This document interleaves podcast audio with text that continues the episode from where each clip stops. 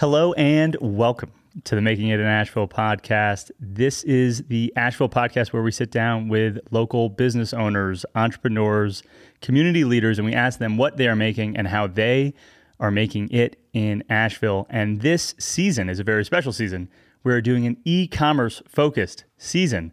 And you might notice, A, if you're watching on YouTube, probably not notice if you're listening on a regular podcast app. But if you're watching on YouTube, and I recommend that you do, we're in a very beautiful space with lights, green chairs, uh, a cool table, and I am joined by none other than Jami Daniels of Ernest LLC, one of the coolest and most interesting businesses that has come into my purview in the last year or two.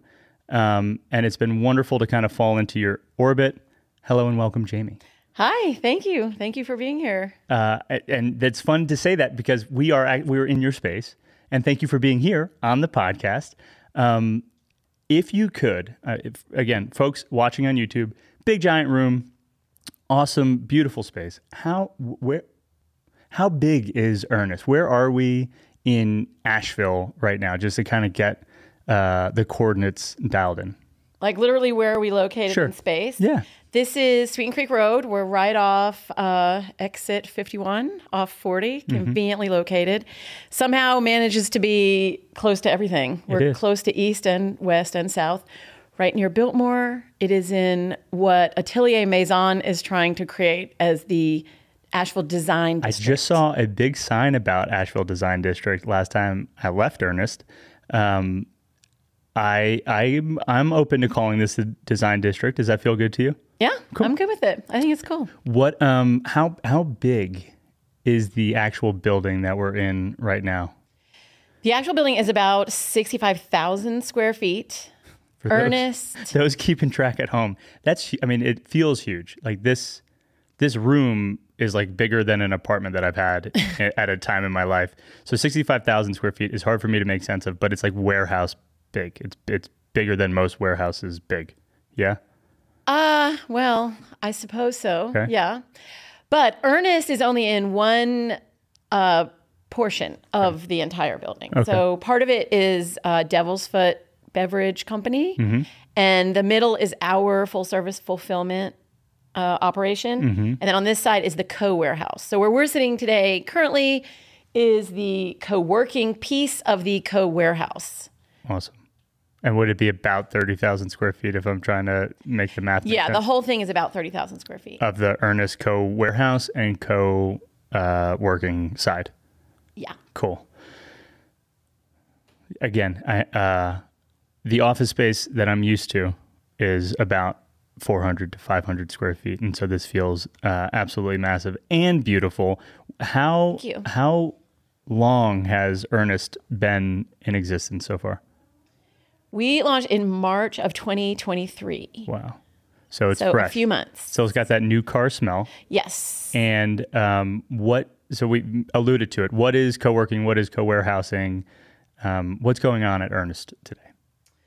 Well, broadly, Yeah. we're not really trying to compete per se with traditional co-working. Where co-working supports someone that works like on a computer or has maybe an administrative type function, Ernest, the co-warehouse supports e-commerce. So it's really a little baby warehouse where you do your own fulfillment, you do your own orders, logistics. It just gives you a slice of a shared warehouse. Where co-working is a shared office, hmm. this is a shared warehouse.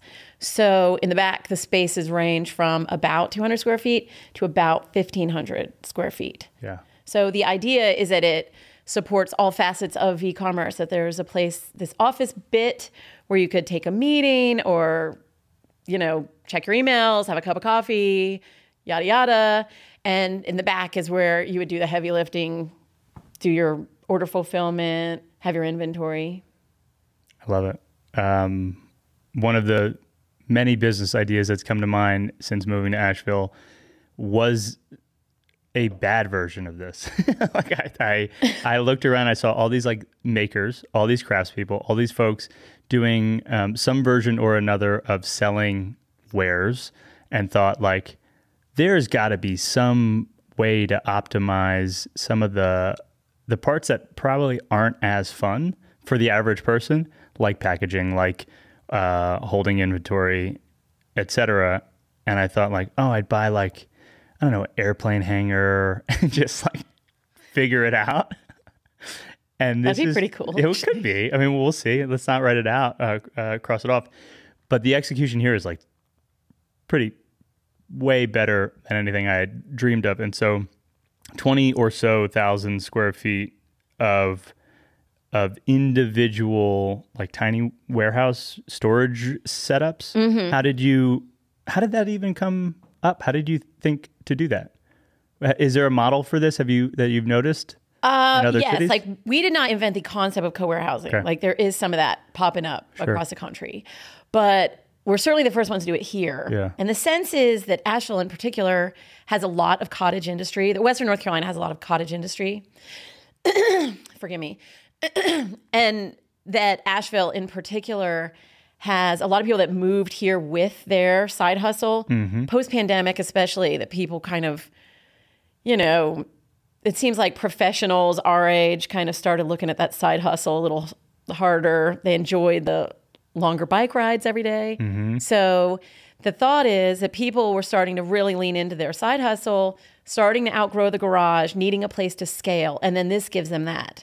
So this gives a place where an entrepreneur who's bursting at the seams, hogging up the whole garage, wife wants the dining room table back, they can now come here, have all the sweeteners of a warehouse, loading docks, pallet jacks, FedEx comes twice a day, all those kind of things that hmm. like are hard to manage at home. You know, it's hard to accept a pallet at home or you know, you're racing every day to get to the post office on time or there's not really a good space like spread out and like fill orders and pack boxes and that's what this provides. Yeah, I I mean, even compared to other office space, so you know, making it creative slash making it in Asheville slash my wife's business, QB Cucina, we've all worked in theory both from home over the last two years or so in the pandemic world, but um, from a office in the heart of downtown Asheville, and you know, it just be, has become overgrown with Sarah's products for QB Cucina. Um, it's not easy to receive products. The doors lock at five o'clock. If it's raining and she needs to bring stuff to UPS or FedEx, it's like it's a mess. If the so there's all of these things. Even if you do have your own office, that stink. Um, and it does seem like you have addressed a large, if not all, of the issues. Well, I think so because Yeah. it um, dovetails into our fulfillment operation. Tell me more. So we also could give somebody staff, like if you had a big order. I have somebody that's here currently that has an e-commerce operation, and they need like an hour or two of assistance every day. So that she's not quite at that point where she could hire mm-hmm. someone to help her, but she does need to help getting over that hump. So I have staff here. I have staff here to do receiving. Like you don't have to be down here every second of your life. Like we can receive a pallet for you, have it in your station, ready to go. We can do all kinds of different things to like help people relabeling, a big order, that kind of stuff. Yeah.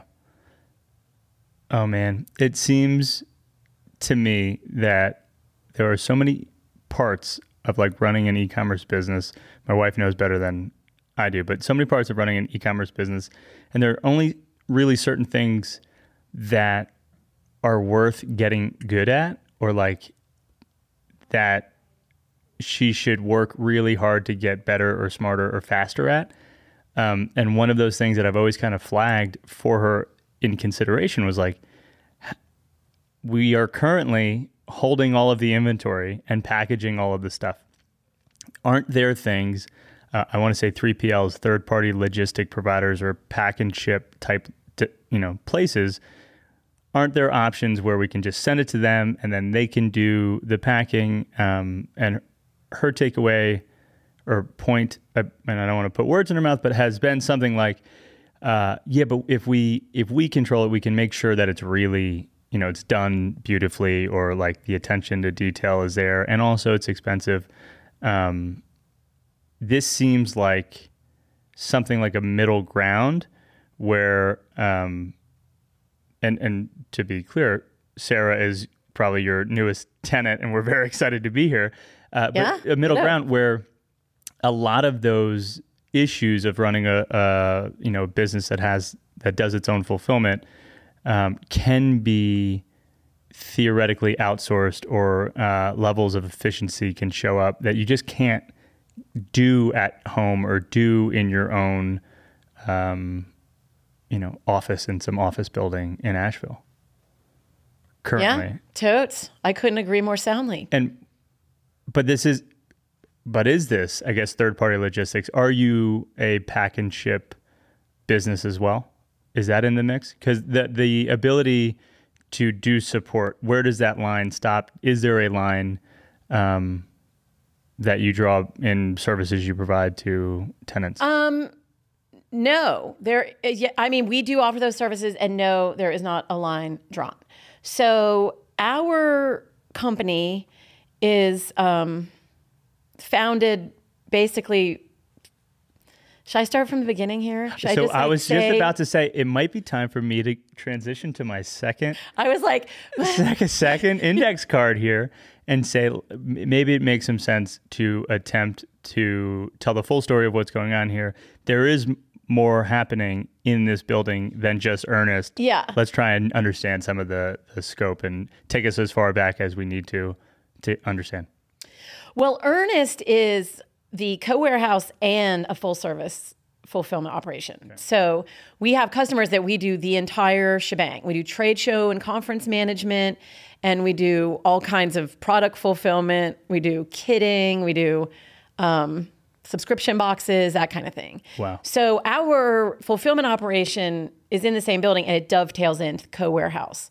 So that's kind of how we can make this model work because we have staff here kind of anyway. So we have like hybrid models where we're doing part of the fulfillment, they're doing part of the fulfillment, or we do it all, or you could just hire us for an hour, two hours, whatever. So we can step in and help, or we can just do it. You can. We are a three PL, Wow. so um, we can just do the whole shebang.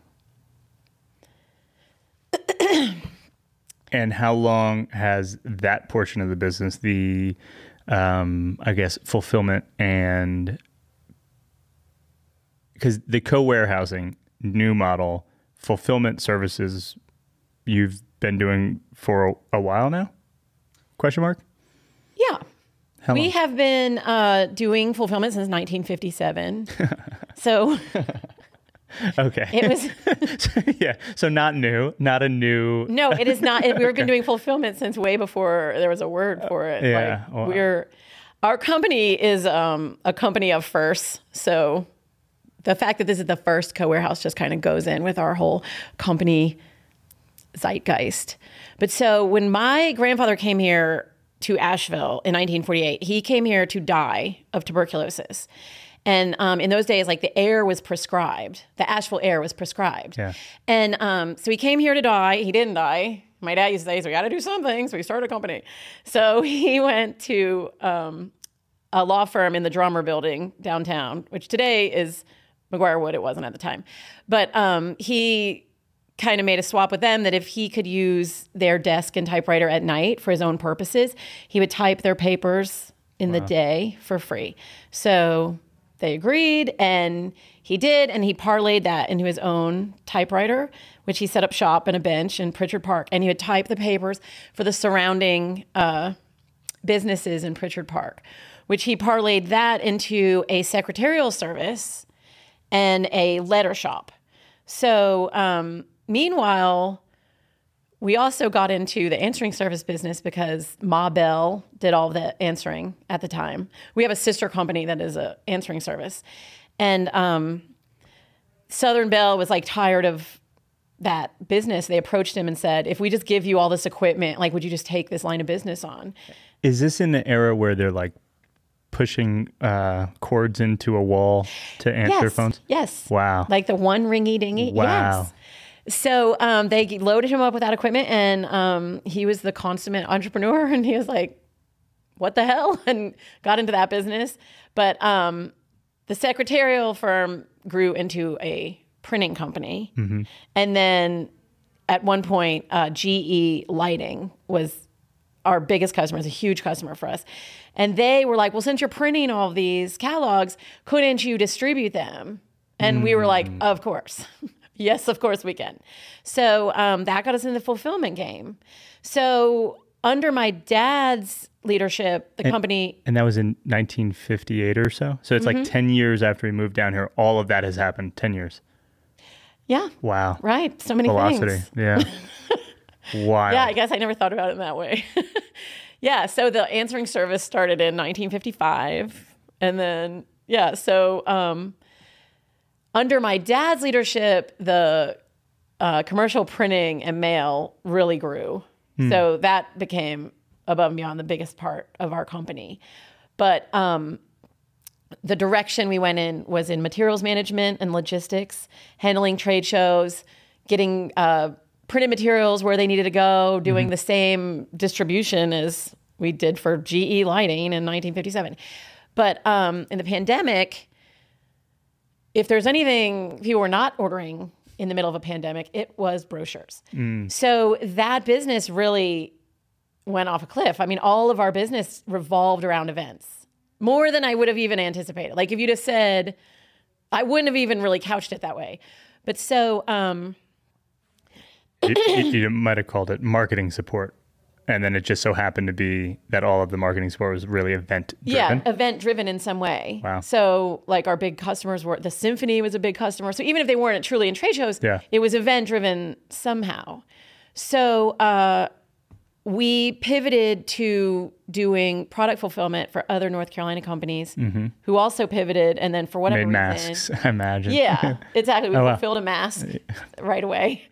And um, so that was sort of where we shifted. We just Mm. went hard into that fulfillment piece. So ultimately, we exited the printing business and went out all in on the fulfillment.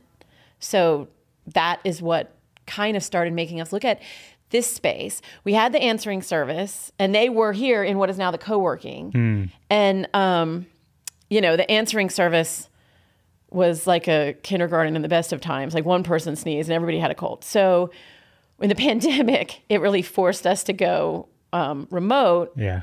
which was a good confluence of an improvement in that technology and the being forced like a good perfect storm of reasoning. So Oh, yeah. they went home and then we found ourselves with this space and uh, an empty press room. So it was sort of like, how do we go to the next step with our company? And it was very mission driven to develop something that supports Asheville entrepreneurs and mm. Asheville small business because our mission is to grow your business.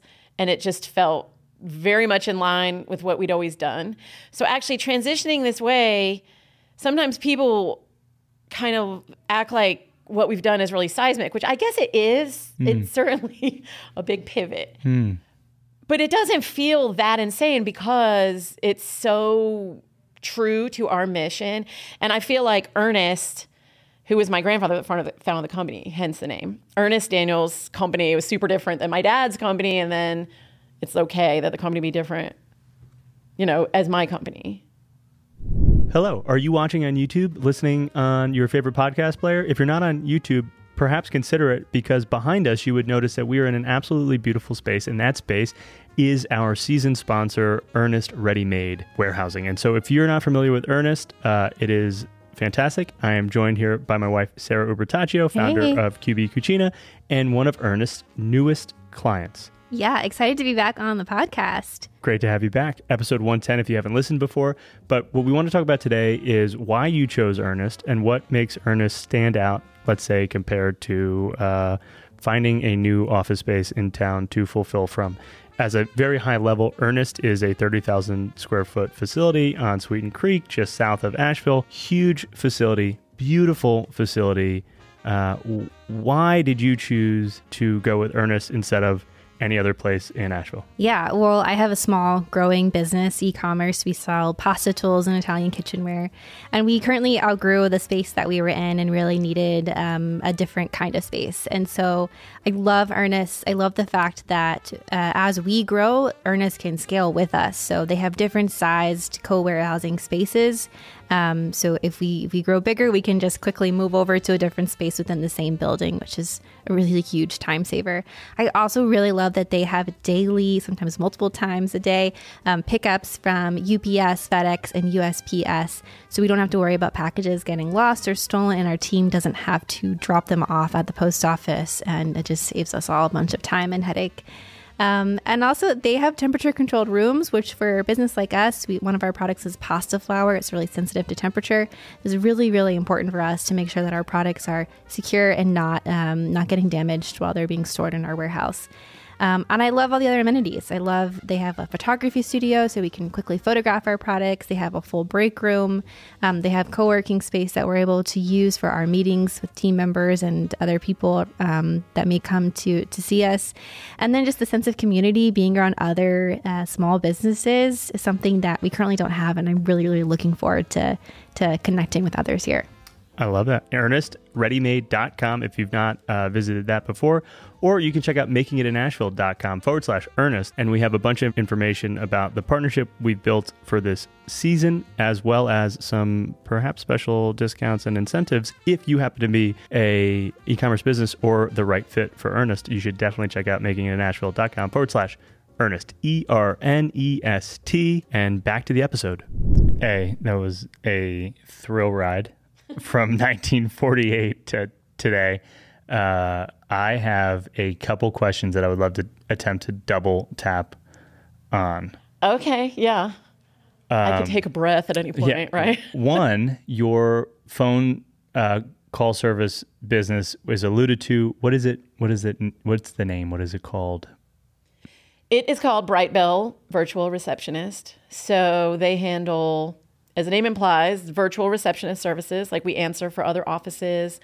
And we also do after hours emergency calls hmm. for medical, HVAC, property managers, anybody that for whatever reason the phone has to be answered. Hmm. So we answer a lot of emergency calls and we also do a lot of marketing with outbound. We're just hmm. now getting into like an outbound space, which has been interesting. It has like really good response in a post do not call world. Yeah. It's like a very different thing. It's not like call at dinner and Sure. ruin your night stuff, but Sure. it's like warm. It like works in conjunction with cart abandon, especially if it's a high value sale. We might call and say, "Oh, we noticed you left, etc." in the cart. Like, is there anything that might move the needle and that you might want to buy it? So it's like remarketing, but with like humans. We might have to have you back on the podcast. Just to talk just to, to double to double and then triple click on that because I think um, one of the other business ideas that's come to my mind in my time here is the idea that we as humans, uh, my, my wife and I, homeowners, have worked with or attempted to work with so many uh, small business owners in like the service spaces that for a number of different reasons have a very bad uh, customer experience. And it's typically because they don't, they're the owner operator, um, call answerer and service provider. And it's hard to do all of those jobs at the same time. And I've thought about doing, you know, a receptionist type technology where uh, one person could theoretically run 10 different businesses inbound uh, concerns and then just make it feel better and then they could charge more you know like it'd be it'd be such a better thing so this is very interesting I me. know, which is an updated version on a very a very classic idea, but um yeah, like a lot, you know, a lot of times people are like, eh, an IVR is fine or voicemail's fine or what. It's really not fine. And when someone picks up the phone and you get a actual person that like warmly handles soft skills it is tiniest bit of soft skills makes a world of difference it really does. And in fact, having like an old fashioned kind of company that offers what feels like an old fashioned service, it feel like it has never felt more modern. Like mm. never has like engaging on the phone with a human felt like a bigger deal. Right? Like I have a friend in business that told me I was going to be replaced by AI. And I challenge that because we're just like making any experience with a company feel that much more valuable. So I, I, I think it's, you're going to be hard pressed to see. I mean, well, AI will affect jobs. I think that it will more likely support roles than wholesale just kill them in the near term for sure. Like well, it- just I- gets rid of minutia, right? Sure. Yeah. and So- I think that there's certain things that like your uh, call center folks would like lean into AI for like knowing a certain thing fast and not having to, hey, let me put you on hold for a second and actually make 10 phone calls to sort something out. It's just uh, AI answers the question or f- parses your yeah, data. because we man chats, and go. so um, we can man chat or email, and so like yeah, there's like a, lo- a long thing where AI can just do it, Yeah. right? But then there's a point where Hey, let's hop on a phone. it's too complicated. Yeah. Like AI can't manage it, Yeah. and that's when your customer tends to get like f- furious. Yeah. Right. Like there's a point where it's like my call is like complex. Like I can't just be answered by the string of like whatever Don't- outbound and nonsense. don't you is put in dare send me don't you dare send me your frequently asked questions page or Yeah, support docs right. i don't want that i want a human and i hear that and i think that there's an opportunity um, proven a ton of different ways over time where it's like if you can take a bad situation and sort it out you have a better fan advocate relationship with the customer than you ever had. Um, and, and it's even better than uh, they expected something good and you did something great. If you Yeah. if if they expected something good it went bad and then got sorted out it's like somehow that's better than it going great to begin with Right. It's more. Yeah. It's impactful. right Yeah. it's like oh wow they do care oh wow they like anywho uh bright bell has my well, sorry about that. No, it's great. But beat you to it like by 50, by 75 years. 75 So um, that's another the um, Ernest members like could theoretically like use that service too, right? Hmm. They might could use the virtual receptionist, you know, especially because we're talking about solopreneurs oftentimes, or yeah wow so. Um, anyway, yeah. So that's all that lives right here under this. the other thing i wanted to double click on if you don't mind you said exited the printing business i believe or something to that effect Yeah, selling a business you i imagine you sold it you didn't just shutter it yeah. We sold the business. Um, fascinated, captivated, have a million questions. I won't ask all of them. Can you can you walk me through the process of thinking, hey, we want to sell a part of what we're doing or all of what we're doing? We haven't had many guests who have exited businesses in the past or businesses in the present, and I just I'm interested to hear your experience with exiting a portion of a business. Well, um, it was like I said, it was the pandemic, and some printing companies did okay. Like my, like there was a point in commercial printing, which is also sort of a dinosaur industry, hmm. where there was this moment where general commercial printing was not really that viable. So people had to pick a path. Mm. And so some people went down the road of like large format and signage. And some people went down like, you know, pick different routes, mm-hmm. packaging.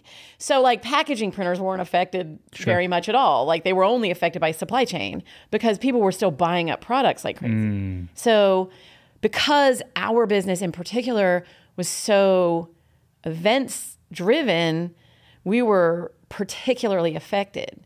So I kind of uh, got harder and harder just to hold it together, honestly. Like, really, as things dragged on and on and on. I mean, I know it's hard to remember now, but there was a point when we thought this thing would last like two weeks, right? So, like, it was sort of like, well, we'll hunker down. Yeah. And then it just got to the point where um, we just had nothing to do, frankly, you know? So, So It was just it, made was it then was it a relatively hard asset to sell, or was are there private equity groups that are like buying up like distressed printing companies? Oh no, no, we sold to another local company that um it's called Allegra Oh, yeah, and they are doing like large format Got it, yeah, signage. yeah. They're born kind of more of mail. And so uh they weren't seeing the same challenges because they were doing a lot of signage. They were. Yeah. doing a lot of like um, point of place signage of like, you know, the socially distanced lines on the grounds and mm-hmm. everything. So um, they bought the company, but also took all of our employees. Hmm. So that was comfortable because it kind of gave our employees somewhere to go. And then it was easier to shift the customers to say, you know, you're still going to be working with mm-hmm. your same project managers and it's just right down the road. Wow. So that was decently comfortable in terms of that transition because of the taking the employees. Sure. Wow. Okay. Um, I look forward to more conversations about exiting a business with you. I think it's very interesting. I could and then the, the write a book. And the last thing, it, and it has something to do with that as the concept, um, is that before we sat down, I kind of uh, parroted or parodied my intro to the episode, and you said, I don't identify as an entrepreneur. One of the ways that I define entrepreneur personally, and I, I don't think I'm alone in it, is that, you know, someone who is attempting to build value uh, by way of a business as the vehicle, and then is open to, willing, able, and enthusiastic about exiting that position, like selling the business. If you're not willing or able to, you know, able because you don't want to, I guess, so not willing to sell your business, I think that you're a small business owner, you're self-employed, um, perhaps at at best, and it's just a perhaps semantic difference. But I'm I'm wondering um, how how and why have you reached a place where you don't consider yourself an entrepreneur? Yeah. So when we exited the printing business, like where it has landed is has been the best for the most amount of stakeholders and it's landed in the best possible place, I think.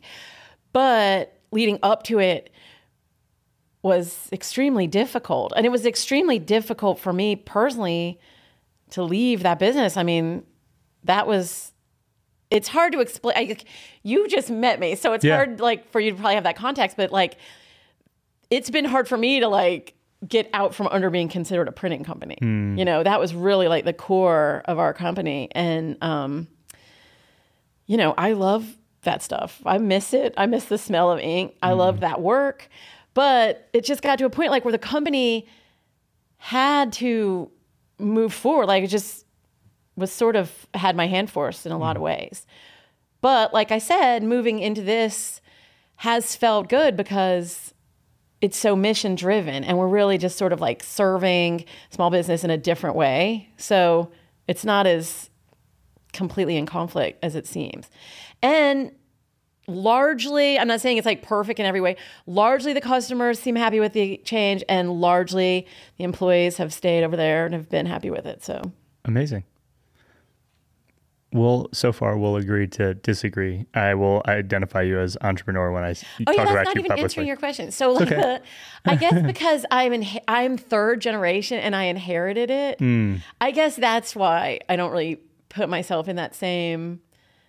It's like I feel like entrepreneurs in my mind are people that are like start with a hot sauce and a dream. like, you know, they I don't know. I see my grandfather's entrepreneurial and then weirdly I also see my dad that way. So I don't know why I don't really see I feel like I was given this thing with which to do. Yeah.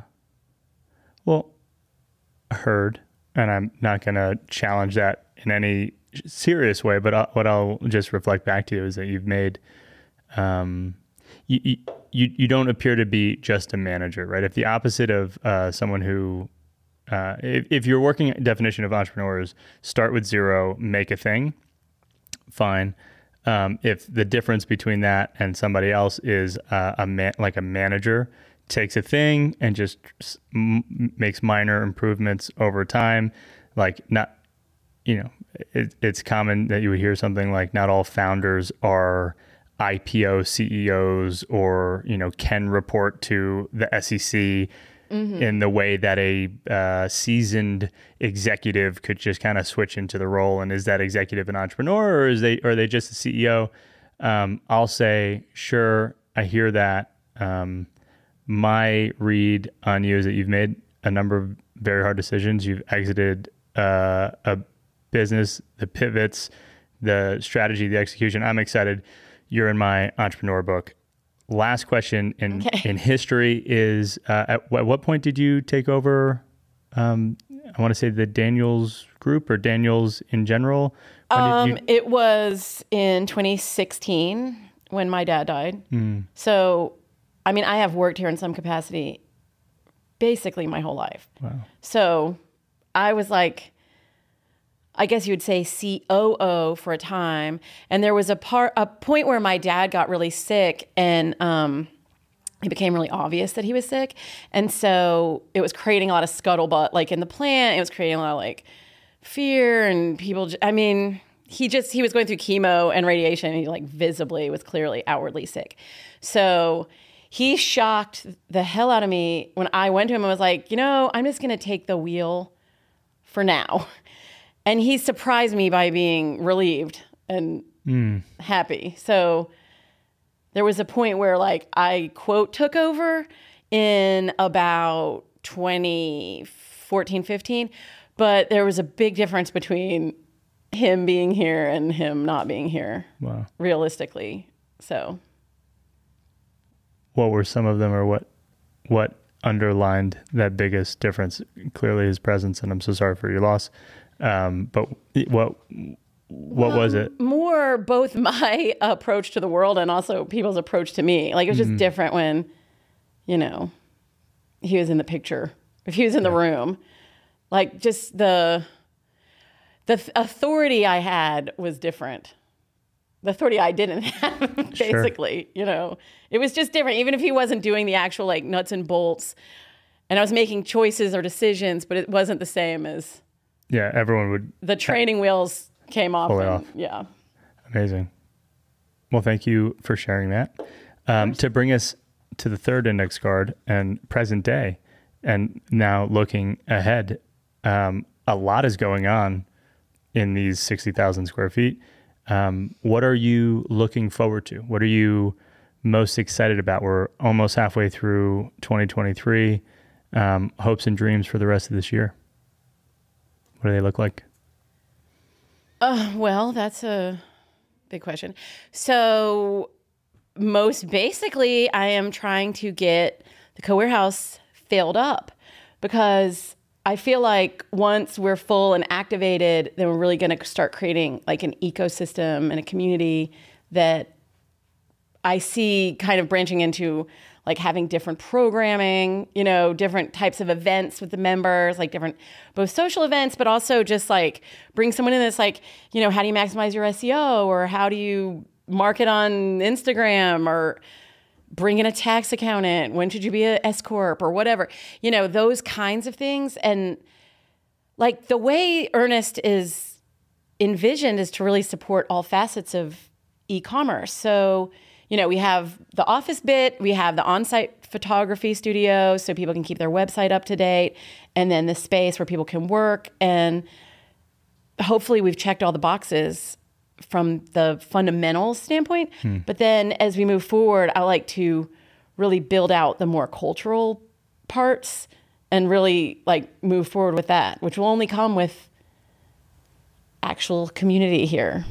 We interrupt this episode with a horror story, an e commerce horror story that my wife, Sarah Ubertaccio, experienced, but I'm going to preface she's not alone. You might be an e commerce store owner, you might have a friend who's an e commerce store owner, and uh, this story is universal, though specific. Sarah, please take it away. Yeah, well, I own a small business called QB Cucina, and we sell Italian pasta tools and kitchenware. And in our previous space where we were fulfilling from, one day my employee was packaging up a bunch of packages to ship via UPS, and UPS did not pick up from this location. And so she was going to package them up and take them out to the car and drive them to UPS. Well, it was raining a lot that day. As it tends to here in Asheville. Yes, as it tends to here in Asheville. And on her way taking the dolly out to her car, uh, some packages packages flew off the dolly, were soaking wet. She was soaking wet. And then she had to repackage them, like go back up to the office and repackage them because they were ruined and, and couldn't be shipped out. So, yeah. And uh, A, I'm so sorry to hear that story. That's a heartbreaker. Now you don't have to worry about that happening anymore because you work at Ernest Ready Made Warehouse and they have daily pickups and deliveries from FedEx, UPS, and USPS. Yes, it's like it's like suddenly we have a valet and concierge at our fingertips, which is amazing. Um, they have daily pickups from from all the major shipping carriers, and they have a huge loading dock, so we can receive our shipments very easily, 24 hours of the day, every day of the week, which is amazing. To learn more about Ernest Ready Made Warehouse, visit makingitinasheville.com forward slash Ernest, E R N E S T. We have uh, all sorts of information about this season, about our sponsor, Ernest Ready Made, and uh, offer a very special incentive for those of you who are small business owners in Asheville who could benefit from this facility. Back to the episode. Uh, I think it all sounds very exciting. Um, Well, I'm excited. and I, I, I'm excited to play some small part in that. So thank you for watching this episode. This is not the end yet of the episode. Uh, the the questions is um, when thinking about Ernest and the couple different like ways Ernest adds value to the community, and then the um, Bright Bell. H- how do you attempt to split your time? What do your days kind of look like? Um, wearing as many hats as I imagine you wear. Uh, well, I mean, I have a full leadership team that supports me, so they're, you know, they're doing all the real work. I don't know how to I mean, some days one is a louder baby than others, Sure. you know. Sometimes one will take up more attention than others for whatever reason, but I tend to divide my time pretty much 50-50 really Okay. like we have a lot of plans for both companies. Like we have a lot of big initiatives going on at the same time for both. Yeah, and and I have a sense of your headcount in Bright Bell. If only on the call side, how how big of a team is Bright Bell today? It's about 40 people. Wow. And how big of a team is Ernest? Ernest is about um we have some shared, Sure. but I would say uh 6. Wow. It's a lot of people. It's a lot of people. I, what, what, I, get, I imagine to run a full printing operation, maybe you've operated with more than 46 or so people, and that doesn't feel that intimidating as a Yeah, number for well- headcount. We have had under my uh purview at our most we had 80. Wow. So yeah, I mean it's a lot, It is. but And do you have intention? I mean, as the as the businesses currently sit, is there a likelihood of uh, increased headcount? Uh, I can see capacity increasing in earnest without necessarily needing a ton more people, but maybe depending on who your tenants are, if they need, you know, more support with fulfillment, uh, perhaps there is a some sort of increased demand for employees. Well, I see um I see some like roles that we don't quite need today. Like I see a role for like a community manager Sure. and um you know, possibly more in the back. We're actively trying to grow the fulfillment operation. Yeah. So, yeah, we also we do kitting and that kind of thing. So, Yeah. when those projects come along, that can be like a oh, you know, we're calling your cousin and them to come down and help us. Cousin and them and them. that can I'm be learning. like an all hands like kind of thing. But um, so we have a few people that we have like kind of waiting in the wings sometimes to help with those kind of projects. And uh, that actually, that's a good angle to take these lines of question. Who is a good um, tenant or good client for fulfillment? Good tenant for Ernest? Like, w- what would be you know the uh, height and weight description, so to speak, of the kind of perfect fit? Well, in a perfect world, in the fulfillment space, there's generally the ones that would do uh, the trade show management and conference. Like broadly, cheekily, it's really anybody for whom trade shows has become a big point of pain. Yeah. So, So- you're thinking um, you have a booth at whatever craft, you know, quarterly craft thing. You have all the stuff in the booth sent here, and then you deliver it, or what? I'm maybe more clarity on. Well, it really looks more like um, it's organization, like um, they're doing like a couple of hundred trade shows a year. Wow. So, and they have reps that are going to different shows all over the country, and then they have all these different materials. So, we're sh- shipping out like the booth, yes, but also like the pens and the tablecloth and the, but the ones that are doing a lot of their marketing via conferences and trade shows, mm-hmm. they have a lot of those things. So, their rep, we have like a little storefront that we build for them, and their rep will jump online and they have a show in Dallas, and they go and they're like, I need these pens and I need this pop up banner, blah, blah. And then we have it waiting for them in Dallas, and then with a return label, and they box it up and ship it back here. And then we do a QC, put it back on the shelf. So, anyone who's doing enough shows that it's aggravating Wow. that there's like someone is pained by it, right? Just managing the comings and goings. And then um, we also do product fulfillment. We do Cirilla. Um, she sends kits to buyers, like the buyers at a grocery store, or she sends them to influencers. Hmm. So we kit those, but then also send out like her big distribution orders, like they're skidded. Interesting. So we have several products that we do, like onesie twosie. So subscription boxes are great, any kit kind of thing. Wow. Okay. And then for this side of the house, who's a good looking fit? This side of the house, in the co-warehouse, it's really um, it's imagined to be an e-commerce. It isn't always everyone back here isn't e-commerce. Like people are constantly surprising me actually. But so it's envisioned as an e-commerce that is starting to scale and is really frankly looking to scale. Like it's probably someone who is trying to move the needle and grow their business and this would provide them a vehicle to both get out of the garage and like kind of move forward and grow. It would allow them to be able to rain make, to be able to hire, you know, to kind of like level up. So it's sometimes people have said, well, wouldn't this be like a good art space?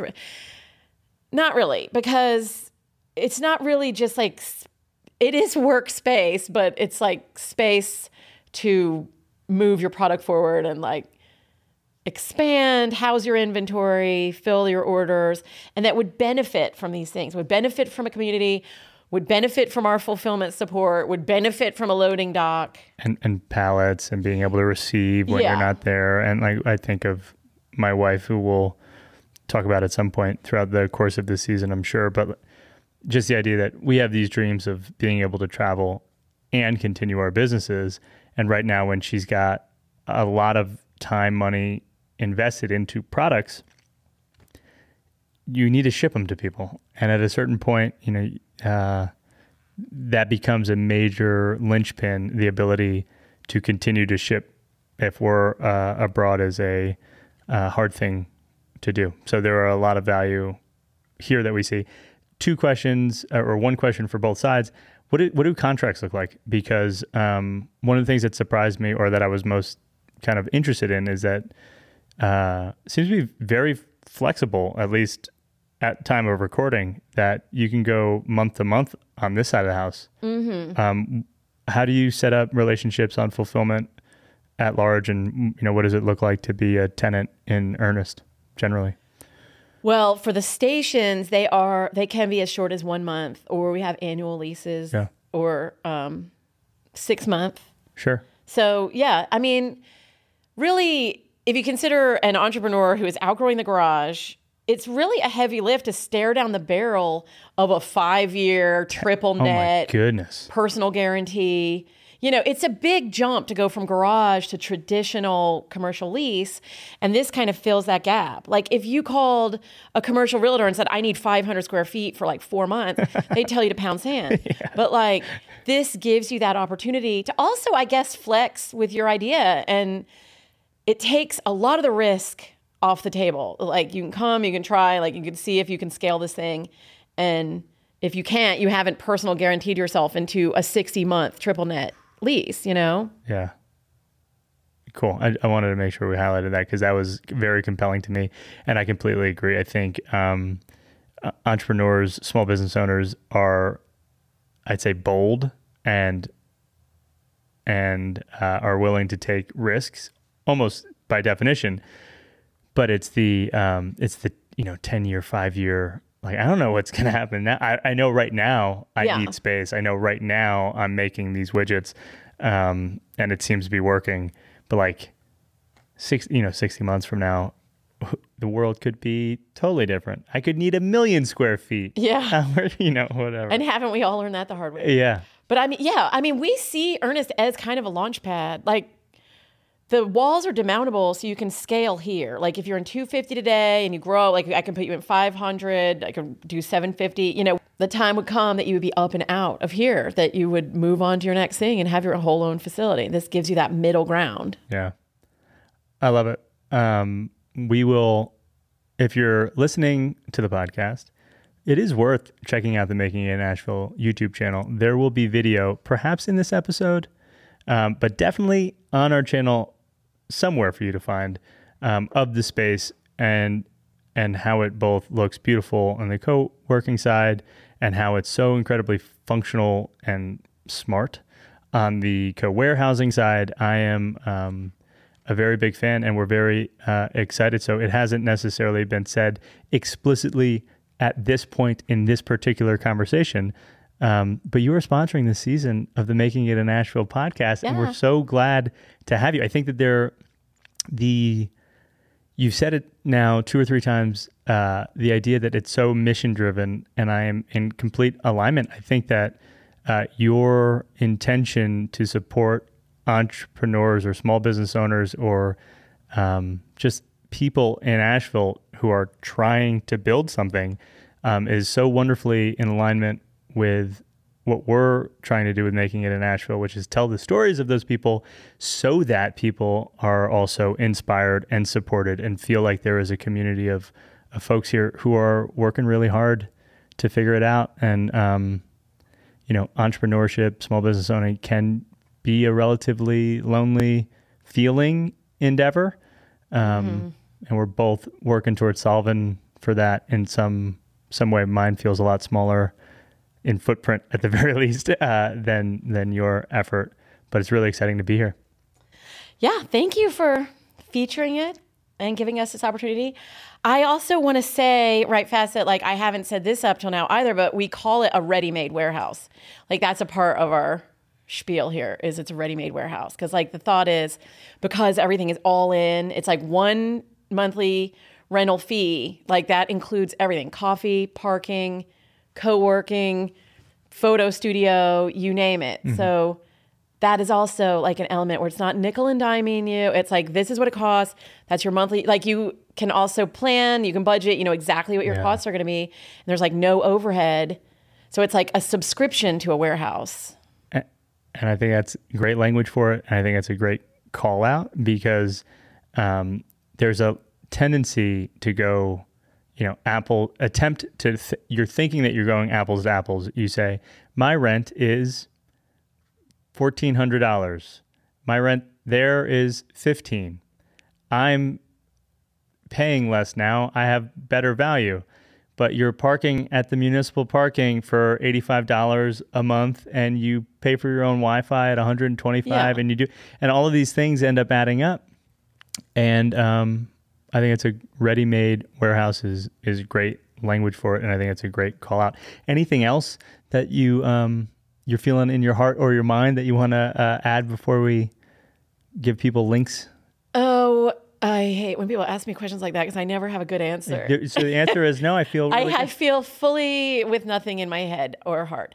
But um, I will say though, uh, we're happy to tour anybody that wants to come down here and you know wants to see it for themselves. Yeah. they don't have to be stuck with the video. I, I and I will champion that as a next step for interested parties. Um, I mentioned at the very top of this episode that you are one of the businesses that I flagged the second I saw it. And I kind of tracked what was going on. And at some point, I sent it to Sarah. And I don't know if I necessarily gave much context for what I thought I had seen, but I was like, ooh, maybe this is interesting for QB. Um, and it took months or so. And then Sarah sent you back to me. And it wasn't until we actually showed up and came and saw the space that it really clicked. So um, we'll work on something. So if you haven't uh, been to the Making in Asheville website in a while, you might want to. Uh, we'll have a makingitinasheville.com slash ernest page where um, on it we're going to talk about the season, we're going to talk about this episode, we're going to talk about all the things that we're working on um, together, and we'll see.